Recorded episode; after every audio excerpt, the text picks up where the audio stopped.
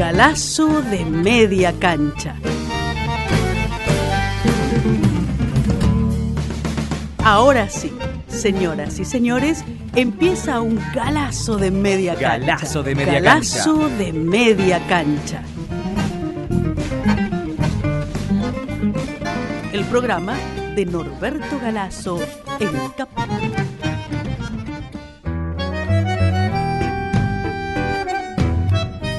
Buenas tardes a todos y a todas, a todos los oyentes de Galazo de Media Cancha.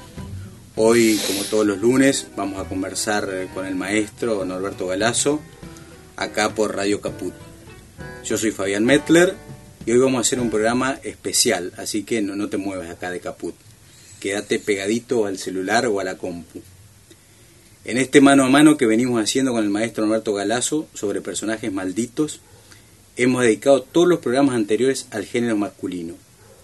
Hoy vamos a hacer un programa distinto, especial, porque se lo vamos a dedicar a una mujer. Y no a cualquier mujer, sino a la mujer más importante probablemente del siglo XX. Amada con devoción por los pobres, descamisados, como ella le gustaba denominarlos, y odiada por los factores de poder y la oligarquía, desarrolló una obra de ayuda social, de reparación histórica, de alcance inédito en la Argentina. Mujer apasionada, vibrante, rompió con su ejemplo el viejo cliché de la caridad limosnera, ejercida desde arriba por las damas de beneficencia. Demostró con su militancia social que los desposeídos, además de soluciones materiales, necesitan amor, solidaridad, comprensión, por eso no dudó en acercarse, en abrazarlos, en besarlos, aunque estuviesen infectados con lepra o tuberculosis. Seguramente los oyentes ya sabrán o se estarán imaginando de quién vamos a hablar hoy con el maestro Norberto Galazo. Y sí, vamos a hablar de ella, de María Eva Duarte de Perón, o simplemente Evita, compañera fiel e inseparable del general Perón, complementó en el plano de la ayuda social directa a través de la Fundación Eva Perón la gran obra de transformación económica, de desarrollo industrial y de fortalecimiento del mercado interno llevada a cabo por el peronismo.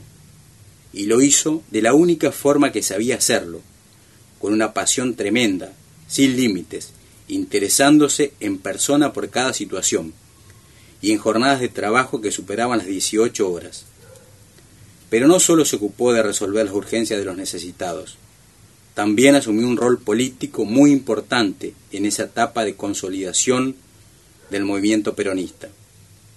Hizo de puente entre la clase obrera y el presidente de la nación, rol que cumplió de manera muy eficiente, al punto que esos mismos trabajadores, a través de la CGT, la propusieron en 1951 para ser candidata a vicepresidente de la nación acompañando al general. Distinción que ella luego declinaría, renunciando, según sus propias palabras, a los honores pero no a la lucha. Eva Perón fue una mujer auténtica, transparente, apasionada, que en su corta vida dejó una huella imborrable en los sectores humildes. Los pobres la amaban y aún hoy la siguen amando. Su figura, como una santa, es venerada en miles de hogares Todavía existen en la Argentina ranchos en que su imagen en forma de estampita es alumbrada por la luz vacilante de una vela.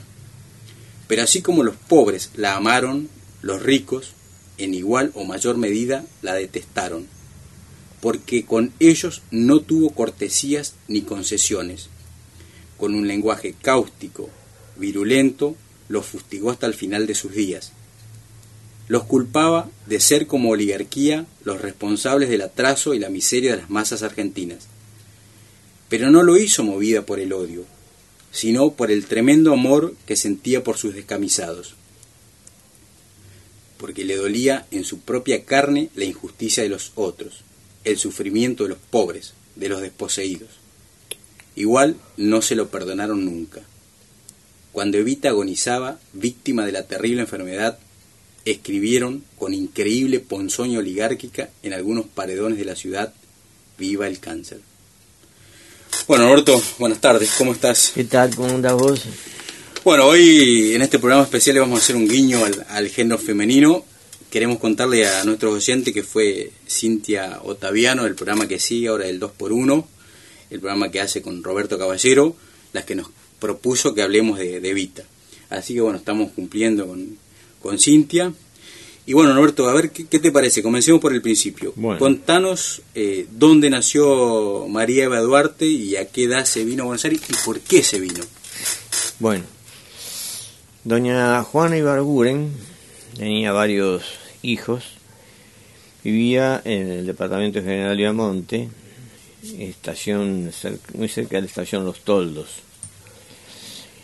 Y allí este, mantenía sus a sus chicos y tenía una relación este, sentimental, amorosa, con Juan Duarte, que era una figura importante del conservadorismo, eh, no de la zona, sino de otro pueblo cercano. Allí en 1919, el 7 de mayo, nace la que sería en ese momento María Eva Duarte. María, María Eva Ibarguren, ¿no? Porque, ah, llevaba el apellido de la madre. Claro. Eh, va a suceder que allí este, los varios hermanos, este, Herminda, Elisa, eh, Juancito, que será el hermano más cercano, que tenía ella, este, van a ir tomando su, su curso y haciendo lo que pueden en una familia bastante pobre. Y podría decirse que Evita nace sin nada por tres humillaciones. Una, la de ser hija natural, sí. esta matrimonial. Otra la de ser mujer, que era en aquel tiempo una verdadera humillación. Es decir, frente a un posible parto, el, el padre generalmente este, esperaba que naciera un chico, que naciera un varón. Y ahí salió un, una denominación popular, me, nació chancleta, como que nació un, alguien que iba a ser una carga en la familia, porque no iba a trabajar, iba a ayudar a la madre, ¿no? No era el caso de los pibes que eran varoncitos a los pocos años, este, especialmente en una zona bastante rural, bueno, rural eh, se los mandaba a trabajar, hacer algunas changas, algunas cosas, ¿no? Y entonces este, ser mujer era otra y ser pobre. Claro. Ser pobre este, apenas le alcanzaba a doña Juana este, sostenerlos, apelando a la máquina de coser, esas máquinas de coser Singer que eran famosas en aquel tiempo, que eran a, pedal, ah, que producían generalmente varices en las... sí, tanto pedalear, digamos. Claro. Este, la mejor mejor ejemplo de este de esta situación que estaban pasando es un recuerdo que tiene Evita cuando hace mención un cumpleaños de ella, donde su madre le regala una muñeca. Sí. Que le falta una pierna. Uh, ¿Qué juguete usado? Sí, claro, un juguete usado que doña Juana había ido al pueblo y le había encontrado lo más barato que podía. Claro. Entonces le había hecho un cuento de que había tenido un accidente lo cual había provocado en la, chiquita de 5 o 6 años este un especial afecto mm, de, por la muñeca, digamos. Proteger, por protegerla, la muñeca que había tenido ese problema. Así que esa tremenda vocación que después mostró por los humildes, por los desprotegidos, ya, ya se visualizaba a los 5 años. claro, eso en cierto sentido, y lo de las máquinas de coser también está vinculado un poco también a, a las máquinas de coser que ella enviaba después desde la fundación, con su propia historia de vida. Claro, un poco es un poco casual y un poco es como si estuviera destinada a, a esta situación de escaseces. Claro, y pero conoció al padre, es decir, se regularizó después esa situación porque el, el padre cuando nació ella ya mm, después se entendió del asunto porque era un hombre casado y tenía familia y después este fallece. Cuando fallece doña Juana se entera y se va con sus cinco hijos a, al velatorio. claro, Y allí la familia legal uh, este, se opone a que ellos entren a la capilla ardiente. otra humillación más, digamos. Claro, hasta que interviene un familiar que hace como el componedor y, y les permite entrar Claro, para verlo al padre. Así que ya el padre casi no tiene... no tiene presencia. más- más pero entonces, pero la incorporación del apellido es post-mortem. Claro, claro. Claro, fíjate que cuando Evita llega a ser una figura importante y la oposición empieza a darse cuenta de que Evita es una figura que va a ayudar a Perón y que tiene además este, fuerza propia y que este, aparece en distintos lugares, eh, el hecho de que fuera una hija de esta matrimonial en aquel tiempo era un- una verdadera este, calamidad. Claro, Entonces ella después modifica su partida de nacimiento, claro. le hacen un borrón muy grande en la partida de nacimiento en, en Los Toldos y aparece como nacida en Junín en 1922, Ah, pero no es así, ya nació en 1919 claro. y nació en esa zona. A Junín van ellos al poco tiempo, cuando ella tiene, es chiquita, tiene 6, 7 años, y Junín sí era la ciudad más importante. Junín era una especie, una especie de, de cruce de líneas ferroviarias, Sí, era una ciudad con muchos ferroviarios, este, más importante por supuesto que el lugar donde ella había nacido. y ahí hay una historia, ¿no? Vinculada a lo ferroviario. Ahí hay una historia que mm, no se conoce mucho, pero se presume, hay referencias, ¿no? No se ha logrado establecer claramente, pero que a los 15 años más o menos ella, este, primero de todo que en la escuela primaria ella revelaba una gran vocación por recitar en, las, en, las, en las fiestas este, que le pedía a la maestra que le dejara recitar en la, cie- en la fiesta si estudiaba un poema y lo decía, ¿no? Es una vocación artística que se manifiesta ya en la, En la primaria. desde chica. Y después a eso de los 15 años, eh, más o menos, se habla de un, una especie de noviazgo con un ferroviario. Entre los ferroviarios había en ese momento bastantes anarquistas y este era un anarquista, lo cual indicaría también que desde el principio de su vida, desde su juventud, ella este, está en conocimiento de la injusticia social y de Claro. los problemas sociales, de la posibilidad de una sociedad distinta, ¿no? Eh, eso no se ha podido determinar el nombre, por ejemplo, pero ha surgido de comentarios de gente de, de Junín. Y De se- la existencia de este noviecito. la existencia del novio. Y según esta versión, ella se viene a Buenos Aires porque el novio es detenido y traído a una cárcel en Buenos Aires. Claro. Y torturado y muere, parece que en la, Ah, miércoles. ella venía seguido a visitarlo y finalmente una vez que va se encuentra con que le dicen no este no, no pregunte por él porque murió Uh. y se presume que murió en la tortura Claro. De esto digo no hay constancias porque después está la otra versión más este, idílica digamos de que ella vivía en Junín y en Junín fue Agustín Magaldi el cantor que era un cantor importante de esa época este y que ella le pidió a, a Magaldi cuando volviese a Buenos Aires que la que la trajera a Buenos Aires. Eso es más discutible porque Magaldi por un lado se decía que fue con su esposa Claro. Es claro, eh, difícilmente. me- me- medio raro que yendo con la esposa se traiga una chica de 15 años, 16 años. Y por otro lado también porque hubo un investigador de Junín que estuvo revisando diarios locales, Sí. el diarito que sacan los pueblos, y en ningún lado aparece que Magaldi hubiese estado en esa época ahí de visita. Claro, aparte de una figura, digamos, en ese tiempo como Magaldi tendría que haber sido tapa de diario. Claro, para el pueblo sería importante. Este, y ahí viene ella entonces, por una u otra razón, se radica acá en... razón, se radica en Buenos Aires, este, en una trayendo, viniendo con una valija de cartón mm.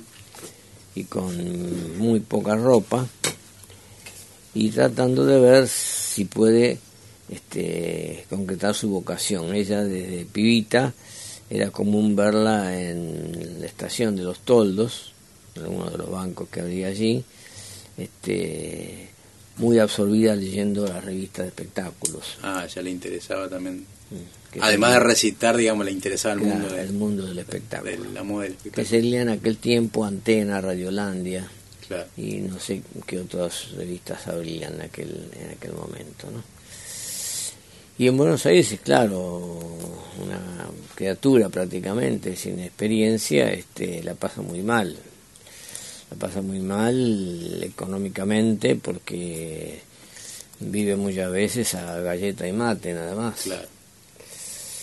Y va a ofrecerse a algunos teatros, a alguna compañía, a ver si puede hacer algún papel obtiene allí una protectora que es Pielina de Alessi. Ah, sí, sí.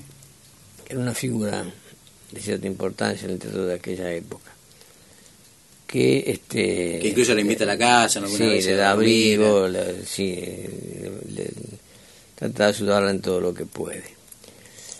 Y así llega a hacer pequeños papeles muy muy breves en alguna obra este, durante varios años. Y eso en teatro, no en radiofonía todavía. En teatro, en teatro. Ella entra, entra por la vía del, mm. del teatro. Este, hasta que después logra hacer algunos papeles interesantes y va creciendo su, su figura hasta que hacia los años 40 este, es capaz de armar una obra con una, compañía propia. Ah. Eh, y además, curiosamente, en el año 42, ella ingresa a la radio. Yo digo curiosamente porque también es un hecho notable que muchas veces no se le dio importancia. Ella es locutora y entiende que para defender los salarios que cobraban en aquella década infame, que era bastante brava, este, es necesario agruparse claro. ah, y forma, digamos, y forma un sindicato sindicato que la designa ella presidenta claro eh, se conoce muy poco esa sí que, eso no es muy conocido y que indicaría que la cuestión social ella la, la llevaba en sus entrañas desde, desde su nacimiento y en su juventud la, veía realmente como una necesidad de que los trabajadores se, se unificasen para defender sus intereses. ¿no? ¿Y ese gremio es ARA, el de Asociación de Radiofonía Argentina, vinculado con el tema de locutores? Claro, es un gremio que después este, ya se, se desentiende de eso, porque empieza a hacer tentativas en el cine y hace algunas películas hasta que llega el 44, donde se produce el 15 de enero del 44 el terremoto de San Juan, que es un terremoto muy importante que destruye gran parte de la ciudad. Sí. Este, y Perón, que al principio ha jugado un papel muy este, silencioso y oscuro en, lo, en el golpe, es entre las principales figuras del golpe del año 43, como se revisan los diarios, pero no aparece. Aparece Rawson, que no, no, llega a ser presidente. Lo, lo ponen porque es general. Sí. Y, y Farrell. Y, Farrell, por supuesto. Eh, y otros generales, pero no, no Perón. Y Perón es cuando pide el Departamento Nacional del Trabajo para hacerse cargo de eso, que provoca perplejidad en muchos. En un cargo menor, digamos, para un. Porque el Departamento Nacional del Trabajo era como una casa grande de, de, piezas corridas donde los sindicatos iban teniendo varios sindicatos este, sucesivamente atendían a la gente. Claro. No, no, era el poder que tienen los sindicatos ahora, ¿no es cierto? Este, y bueno, eh, Perón ante la tragedia de San Juan eh, habla por radio y hace una convocatoria, especialmente a los artistas y a todos aquellos que puedan hacer un aporte para reconstruir San Juan. Mm y hace una reunión con varios artistas a los cuales concurre. Va Evita, va que no era Evita todavía. Sí, concurre ella, es decir, que ella lo conoce un poco antes de lo que se supone que es cuando en el Luna Park se produce el encuentro, que ella se sienta al lado de él y bueno, y después van a cenar juntos y eso, ¿no? Galazo de Media Cancha, el programa de Norberto Galazo y Fabián Medler en Caput. Ella lo conoció entonces en esa reunión que convocó Perón a los artistas, claro, como una más, digamos, ¿va? como Claro, los artistas iban por la calle Florida, este, con una caja, pidiendo que la gente este, aportase para formar una cifra importante para cubrir esos ¿Y Perón le habrá echado el ojo en esa reunión o...? Lo que ocurrió fue que ella mm, mm, era una chica muy audaz, muy atrevida, este, y en el Luna Park también hay bastantes versiones, que son todas versiones de recuerdos, ¿no? Claro. En Luna Park algunos dicen que ella iba con una artista, Rita Molina, que tenía cierta importancia en aquel tiempo, y que eso les permitió entrar. Y otros dicen que fue Homero Mansi el que les hizo entrar al Luna Park. Ah, mira. Y el que les indicó que ahí en, en, tal fila, en la primera fila del Luna Park, este, en el festival artístico que se hacía para recaudar fondos, este, estaban dos o tres coroneles y al lado del coronel Perón había una silla vacía. Y ella se mete Aprovechó al asiento vacío y, y este y empieza a conversar con Perón y allí se produce el conocimiento a tal punto que los amigos de él lo habían invitado a tomar unas copas a la salida del festival y Perón les dice, discúlpenme muchachos, pero este voy a tener una conversación con esta, esta señorita, qué sé yo. Ah, y salió a cenar con, con Evita, digamos. Claro. Ahí empieza, nace, se conoce y, nace la relación. ahí se produce la, relación. Perón vivía en ese momento este, con una jovencita, este, parece casi una marca en la vida de Perón el hecho de llevarle muchos años a las parejas. la compañera, porque tanto con Isabel también había una diferencia de edad muy, muy grande. Y con Aurelia Tesón también. Este, esta chica le decían piraña y él, el, padre de ella le había dicho que ella quería conocer la ciudad, que se yo, a Buenos Aires. Y como, bueno, él la no se sabía, no se sabía, él la presentaba como la sobrina, como se suponía que era una relación este, informal así. Eh, sí, pero una relación de pareja. Claro. Pero vivía con él, convivía con, ah, con Perón. Convivía con Perón. Ah, me imagino esa relación se termina cuando conoce. Se, la, se termina porque Evita va al departamento, toca el timbre, cuando sale este Piraña le dice, bueno, este, escúchame, te des una valija, anda haciendo las valijas, este, tomas un dinero para el pasaje y te vas a San Juan. La mandó ya de vuelta a su provincia. Sí. Claro. Y él y ella entonces este, van consustanciándose. Es conocido que en una confitería Múnich que había en la costanera, desde la cual se veía el río cuando el río todavía no estaba contaminado, sí. este, se juntaban muy seguido y este, el que hablaba era Perón. Perón expresaba lo que él quería, este, incluso improvisaba discursos, ah, que era una forma de consustanciarla a ella con los objetivos de él y además casi era una práctica oratoria. que hacía Perón. Claro. Hasta que después este Perón alquila un departamento al lado del departamento de ella el mismo edificio. Ah. y después finalmente se van a vivir juntos, con el escándalo de los generales que en aquel tiempo tenían sus cosas, pero eran muy reservados para sus parejas extramatrimoniales, ¿no? Ah, no era bien vista, digamos, la relación de Perón con Eva. No, eran, este, incluso algunos se conocían la cara y no les gustaba, y la contestación de, de Perón era, en mi bragueta mando yo. este, y los, los paraba así con respecto a todas esas estas, estas cuestiones, ¿no? De cualquier modo, eh, se ha mistificado un poco el asunto de la participación de Evita el 17 de octubre. No estuvo en, en la plaza. Claro, porque Evita en ese momento no conocía a los gremialistas, no, no, de política lo poco que sabía era lo que le escuchaba a Perón, pero no es que pudiera ella encauzar el levantamiento y la concentración o cosas por el estilo. Eso lo hizo fundamentalmente Mercante este la una especie de pareja que tenía Mercante que era una alemana eh, y otros y otros este el capitán ruso también.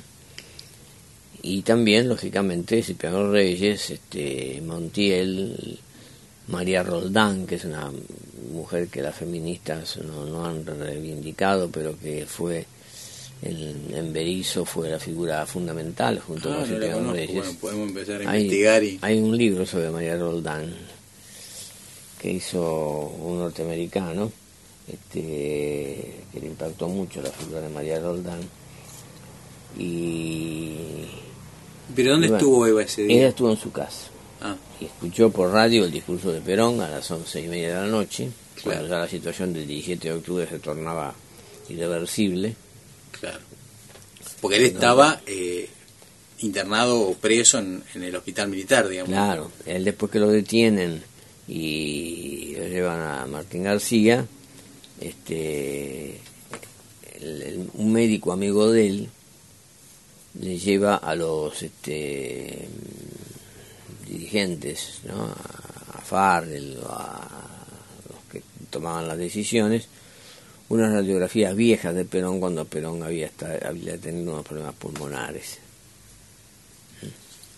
Pero esa, que eran falsas, para, para lograrla. Eh, ya eso había mejorado completamente. era para lograrla. Claro, pero el argumento era, si a, si a ustedes si a ustedes se les, se les muere Perón, porque claro. en una isla una persona que tenía problemas bronquiales, este podía agravarse. Claro. Ese fue un argumento para el 16 de octubre de la noche traerlo al hospital militar. Ah, y ahí queda internado preso, y ahí, digamos. Y ahí queda este, en el, hospital militar y empieza la gente a saber de que en el hospital militar está Perón, porque llevarlo a Martín García era apartarlo del, de los trabajadores, ¿no? Claro. impedir el contacto directo de los trabajadores. Que ya la había construido a partir de todo desde la SEC de que de Trabajo y Previsión había habido toda una serie de relaciones que se cortan con este el agua, digamos, el claro. Martín García. Después ya, estando en el hospital militar, lo visitan este, algunos sindicalistas, eh, lo visita después también el general Ábalos para ver que, porque Ábalos estaba en contra, pero la situación era muy difícil porque la plaza estaba llena y la gente seguía viniendo y reclamando la libertad de él. Claro. Y el gobierno argumentaba de que se lo había llevado al hospital para la seguridad de él, para tenerlo seguro, pero que no estaba detenido en realidad. Claro. Y, él, había estado varios días en Martín García con centinelas en la puerta. Claro, estuvo preso, efectivamente, claro. Centinelas que para, además eran marinos, cosa que a un militar del ejército le era una humillación, era... Claro, le caía bastante, claro, mal. bastante mal, ¿no? Entonces, eh, cuando Perón sale del balcón y ve esa multitud y da su discurso, este, después va a su casa, al departamento, y ahí le encuentra a Evita. Claro. Después se dijo que Evita había agitado a la gente, y eso, bueno, quedó así, pero la, verdad histórica... Como, si no fuese ya un mito todo lo que hizo después. Claro, como si fuese necesario decir eso cuando este ella no, no, no conocía suficientemente los gremios y la, actividad eh, cómo, cómo, había que proceder ahí en ese, en ese momento. y en pero sí participó en la, en la campaña electoral. Sí, en la campaña electoral sí, lo acompaña a él. La campaña electoral muy dura porque incluso pusieron en determinado momento intentaron descarrilar un tren donde ellos ah. iban. Este, campaña electoral donde hubo muertos de un lado y de otro. Claro, sí había leído algo en Tucumán, ¿no? Que hubo una avalancha muy grande y murió. Este, no fue nada, nada tranquila. Y a ella se la ve en algunas fotografías saliendo por la ventana, la ventanilla del tren, saludando a la gente. ¿no? Ella empieza allí a, a jugar como la gran colaboradora de él, a tal punto que él cuando arma el gabinete lo designa a Freire, que era un gremialista del vídeo, creo. Lo designa ministro, ministro en la parte del Ministerio de Trabajo, no era ministerio todavía, pero en la parte de las relaciones de trabajo. Y ella se ubica en el mismo edificio, en el mismo piso, prácticamente casi al lado, y, y empieza a recibir gente, ella. Claro, sin cargo. Sí, sí, sí, de una manera informal empieza a convertirse en la comunicadora de los problemas. Claro. Todavía no existía la Fundación Eva Perón, eso se crea después. Claro, no, eso se crea después. Ella la tarea que hace allí es muy importante porque es el, contacto directo con Perón. Claro. Claro, si Perón tenía ahí puesto un oído claro. con los trabajadores directamente. Se, informaba de todo lo que, lo que pasaba, ¿no?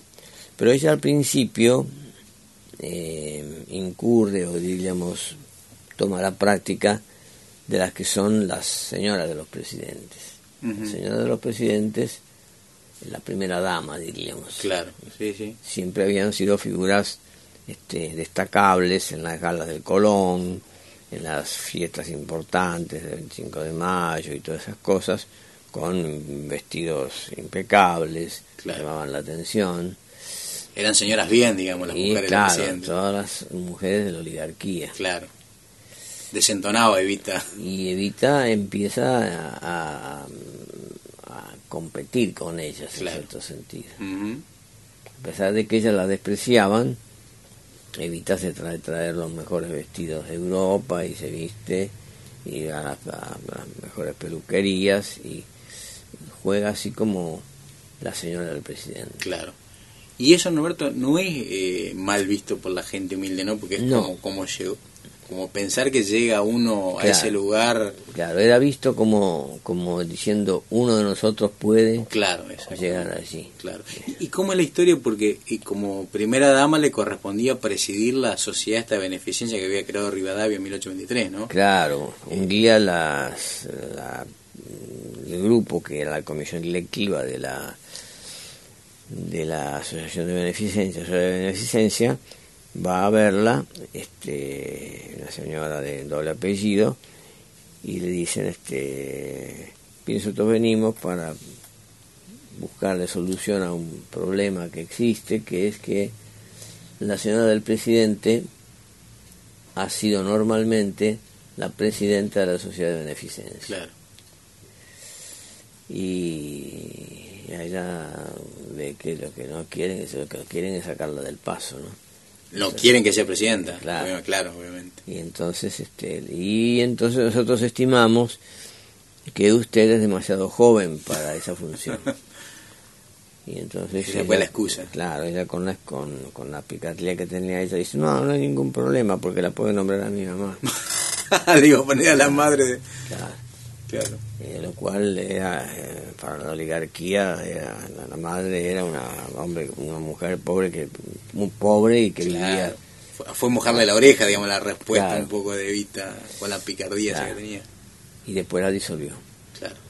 Y ahí es donde después se crea la fundación. hablar, contar un poquito de la fundación. Lo que empieza, lo que empieza a suceder es que eh, este contacto de, del pueblo que pelea porque era más fácil conseguir una audiencia con ella que con el presidente de la nación, por supuesto.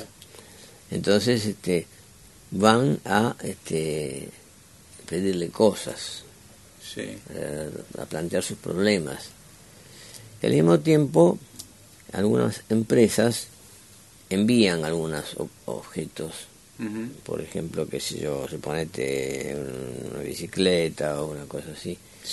Y en, si en unos depósitos este, se empiezan a acumular mercaderías que no tienen destino y que son para tratar de aliviar las injusticias sociales. Claro. Eso se va a transformar después en la Fundación Eva Perón. Y ahí también hay algunas cuestiones que se ha mezclado el mito, este, digamos la admiración tremenda de la gente por Eva, con algunas opiniones que este, tienen cierto asidero. Eh, Evita lo conoce antes de casarse, lo conoce al padre Benítez, sí. Hernán Benítez. Eh, va un día al departamento donde ella convive con Perón y le visita al padre Benítez. Entonces este, conversan de política, el padre era un hombre muy politizado, este, una figura muy respetada en porque era el, digamos, es el sacerdote de la oligarquía el que daba los sermones en la catedral y todo eso. Entonces el padre eh, conversa con Perón, le dice, bueno, este coronel lo dejo, bueno, tengo que ir. No, espere, que le voy a presentar a mi mujer. Sí. La llama Evita. Entonces Evita viene y el, Benítez le dice, bueno, mucho gusto en conocerla. Y Evita dice, usted me conoce a mí. ¿La conocía? Claro. Usted me conoce a mí. Lo que pasa es que usted no se acuerda. Pero cuando usted iba a, la radio a decir sus homilías, yo tenía un programa en la radio y generalmente nos cruzábamos. Entonces yo un día tuve un problema, estaba muy angustiada y lo paré. Le dije, padre, quisiera conversar con usted para que me oriente, me, me asesore, me aconseje.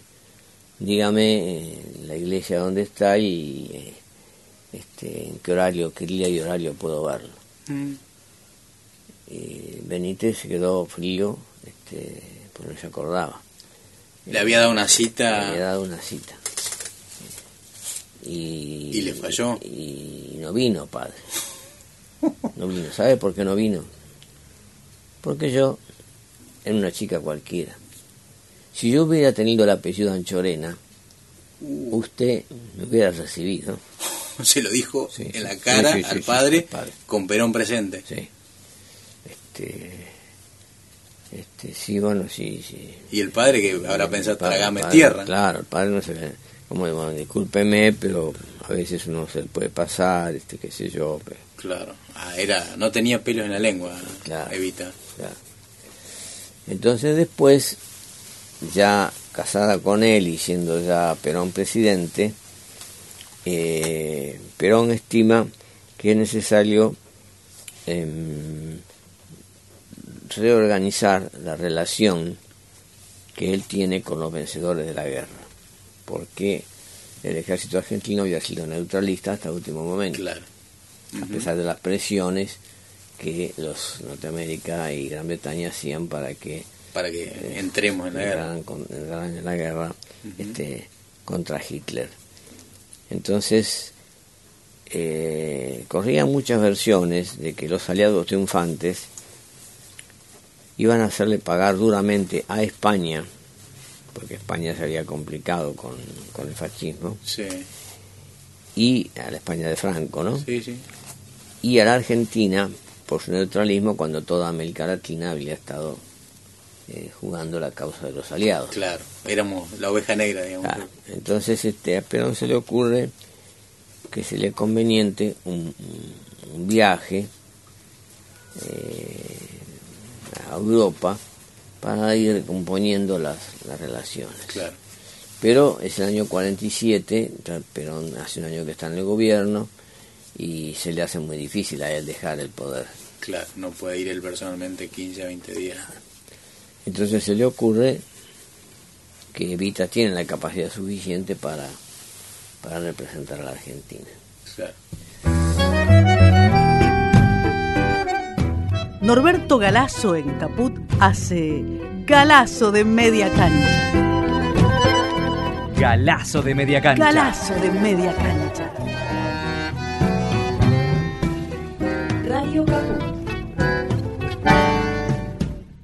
Evita lo recibe eso con un gran temor, sobre todo porque imagínate que viajar en avión en el año 47... eh, esa- De hecho, a ver, contá- es, es cierto que le deja una carta a Perón donde Claro. de la carta surge como que tiene miedo que puede morir en el vuelo. Sí, sí, ya, ya tiene miedo de que puede pasarle cualquier cosa. Ahora, Eh, qué coraje, porque era jovencita Evita, digo. Y Evita nació en el 19. Claro, En el 19 al claro. 47. Veintipico de años.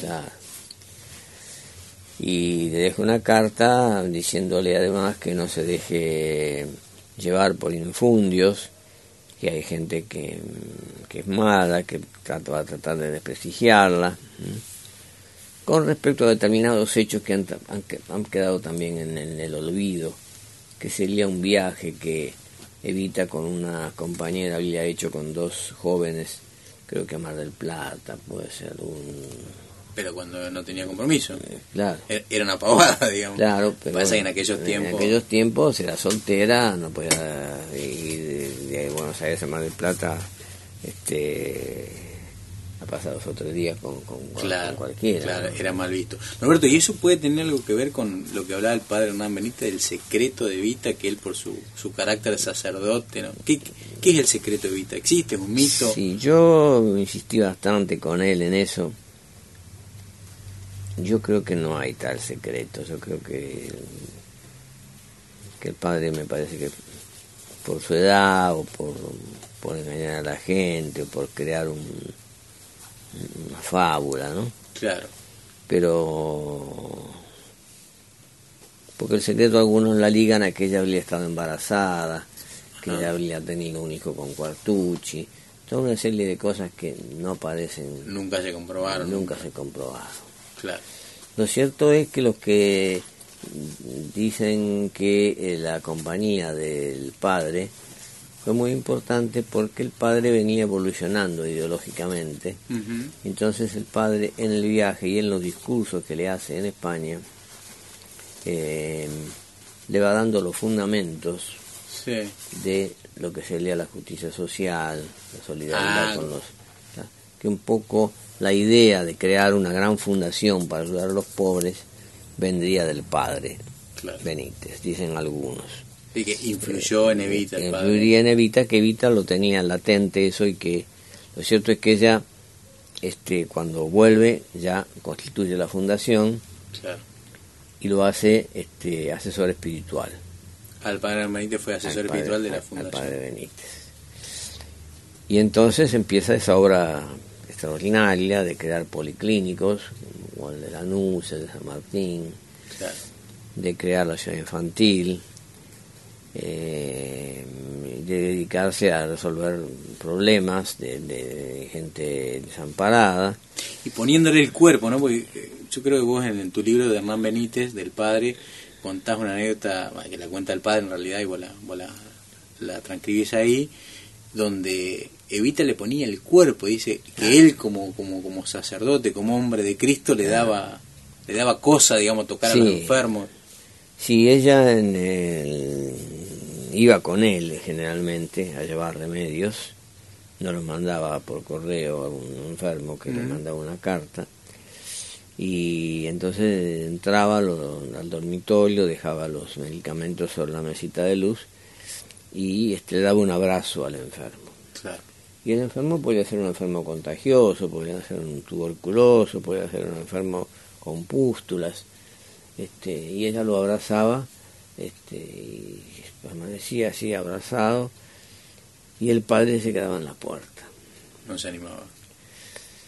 Entonces ella lo tomaba bastante a mal, lo retaba a la salida. Le decía, ¿usted qué clase de cristiano es? Uh, ¿Dónde aprendió el Evangelio usted? Porque nosotros no venimos a traer remedios, los remedios los podemos conseguir y del ministerio y se mandan este por cualquier persona. Nosotros lo que venimos es a eh, demostrarle a este hombre que está enfermo que no está desamparado, claro. que Ah, aparte, que- ya era una figura ella muy Claro. reconocida, me imagino, que, la visite. que desde las altas esferas del gobierno Claro, este, se ocupan de que él se recupere. claro. Que- Ah, ese hombre no se olvida más de Eva. Claro, ese hombre. Claro, Lo mismo con algunas veces que ella por cuestiones de tiempo no podía este, ir y contestaba las cartas ella, Personalmente. claro. Y se pasaba Qué hasta las 2 de la mañana contestando las cartas y le decía, eh, usted imagínense lo que es para alguien que habrá escrito mil veces a la presidencia de la nación pidiendo algo, Recibir una carta. recibir una carta, aunque no se le resuelve inmediatamente el problema, se lo reconoce como a uno de los nuestros, un compatriota, alguien que está Claro. conviviendo en una sociedad y que se lo tiene en cuenta. Claro, es un gesto Esos son gestos que no tremendos se olvidan. que significaba que ella termi- terminaba a las 2, 3 de la mañana y se iba a Olivos, este, a la residencia, y cuando llegaba, este, Perón ya se levantaba porque Claro. Pero- un buen milico se levantaría temprano. Perón, Perón a las 6 y 20 de la mañana estaba en la casa de gobierno. Claro. Así que se veían poco en algún punto Se también. veía un poco. Él dice, la fundación me hizo perder a mi mujer. Ah, mira. Claro. Este, el padre recuerda que los dos primeros años fueron los años en realidad más de, de amor, de, de- de- de vinculación entre ellos, eh, que iban a la quinta de San Vicente, pasaban el día allí, lo invitaban a él. Ella le decía, usted viene como amigo, no como padre, cuelgue la sotana a la entrada, que se a tomar. este y que a ella este cocinaba milanesas y tomaban vino tinto que a veces iban a la panadería del pueblo a comprar cosas y él se quedaba esperándolos Una vida. este pero que los veía como una pareja muy muy feliz Claro. muy muy feliz que cuando Perón que ya era viudo Perón había quedado viudo en 1978 Claro. de Aurelia Tizón, Tizón de un cáncer muy muy trágico, una persona joven. Este Perón estaba quizás ya un poco alejado de la posibilidad de, del matrimonio, del amor, Claro. ¿no? Y ella traía encima esta cosa que, que le ocurre a cualquier actriz, especialmente en aquellos tiempos, donde no había sindicatos, donde este para figurar en algún lado, en una obra, había que aceptar ciertas cosas que... Claro. Propuestas indecentes, digamos, de los directores. claro, claro. Claro. Por ejemplo, hay, una, una- hay un recuerdo de ella donde ella va a ver a la secretaria de redacción de la revista Damas y Damitas, que era una revista bastante conocida en ese tiempo, y le dice, no, la secretaria de redacción no está, está el director, no, con el director no quiero hablar, ¿Por qué? porque era hombre, que Ah, eh, iba a salir para cualquier lado. claro. Quería hablar con la, Claro, con la secretaria. con la, con la secretaria, que es una mujer que vivió hasta hace no hace mucho. ¿Qué, este, ¿Es Vera Pichel? Vera Pichel, sí. Que ya vivió acá a seis, seis, siete cuadras. Ah, Este, y le cuenta a ella la, la necesidad de ella de aparecer alguna vez en tapa, claro. porque era fundamental. Y aparece efectivamente en tapa, eso en la época anterior al 45, ¿no?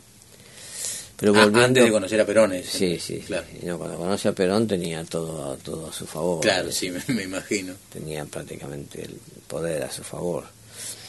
Entonces, este, ella se dedica plenamente a la, a la fundación. En, en Europa hace un papel importante. Eh, ¿Ve al Papa? ¿Es así? Cuando va a Eh, Europa. sí, sí, sí, sí.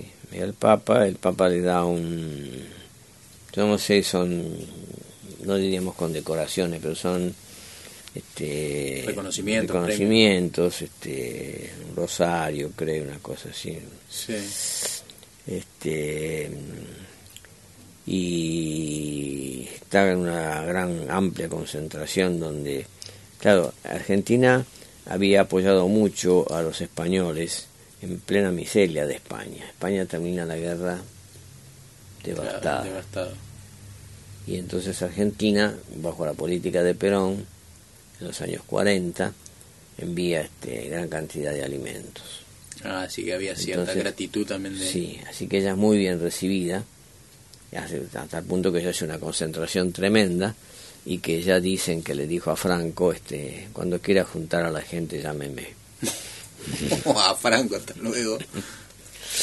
Este, Y es, es cierto también que recorre algunos barrios, de- digamos, humildes, que... Sí, sí, sí, sí, sí, ella le interesaba este, conocer, digamos, la, realidad de una España muy, muy golpeada, este, y bueno, y, interesaba el mantenimiento del apoyo que la Argentina le podría dar a España, porque la Argentina no había estado en la guerra y había grandes cosechas. Y, Claro. Y, hay una anécdota, Roberto, donde vos contás en, tu libro sobre Evita, donde no me acuerdo textual, pero como que está Evita hablando con Franco y, y como que Franco no, no le gusta mucho que los argentinos ayudemos a España.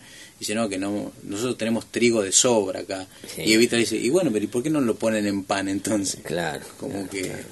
Sí, sí, Franco estaba medio molesto porque había pasado casi a ser una segunda figura en Claro.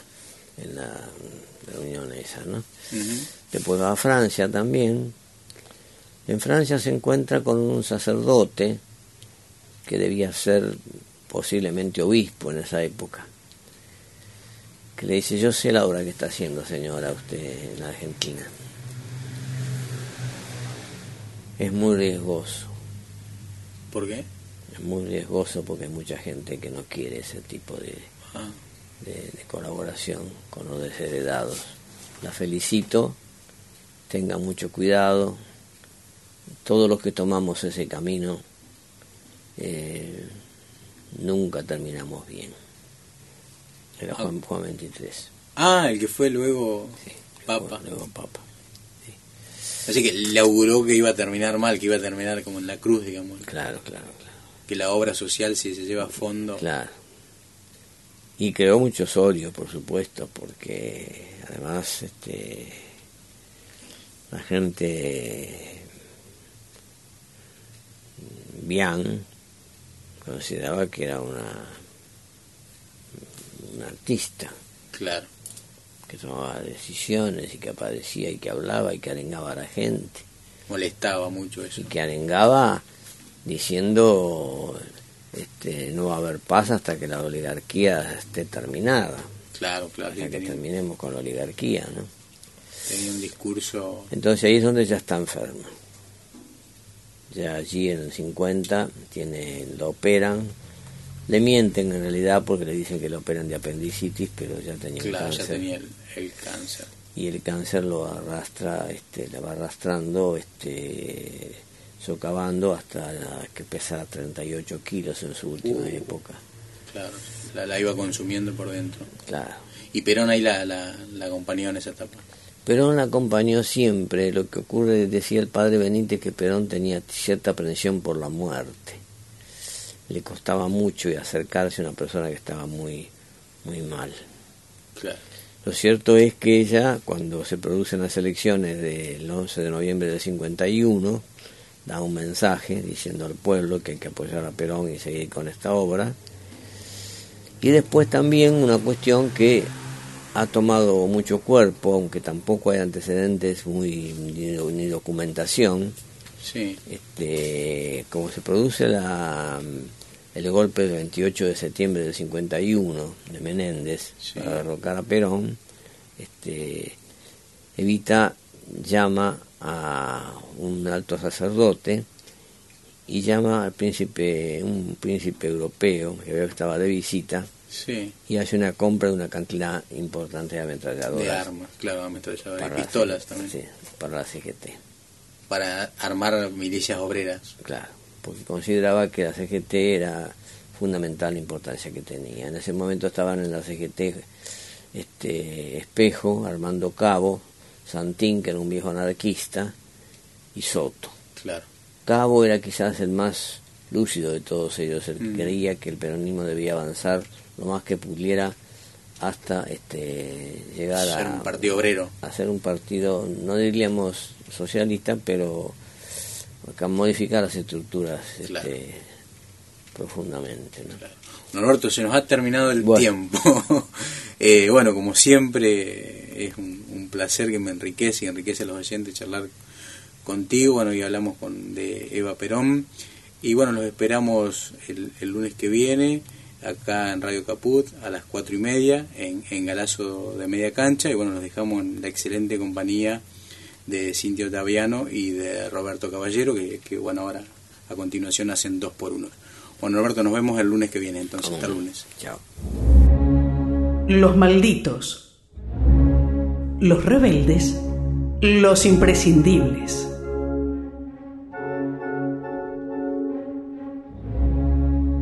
Galazo de media cancha, el programa de Norberto Galazo en Radio Caput.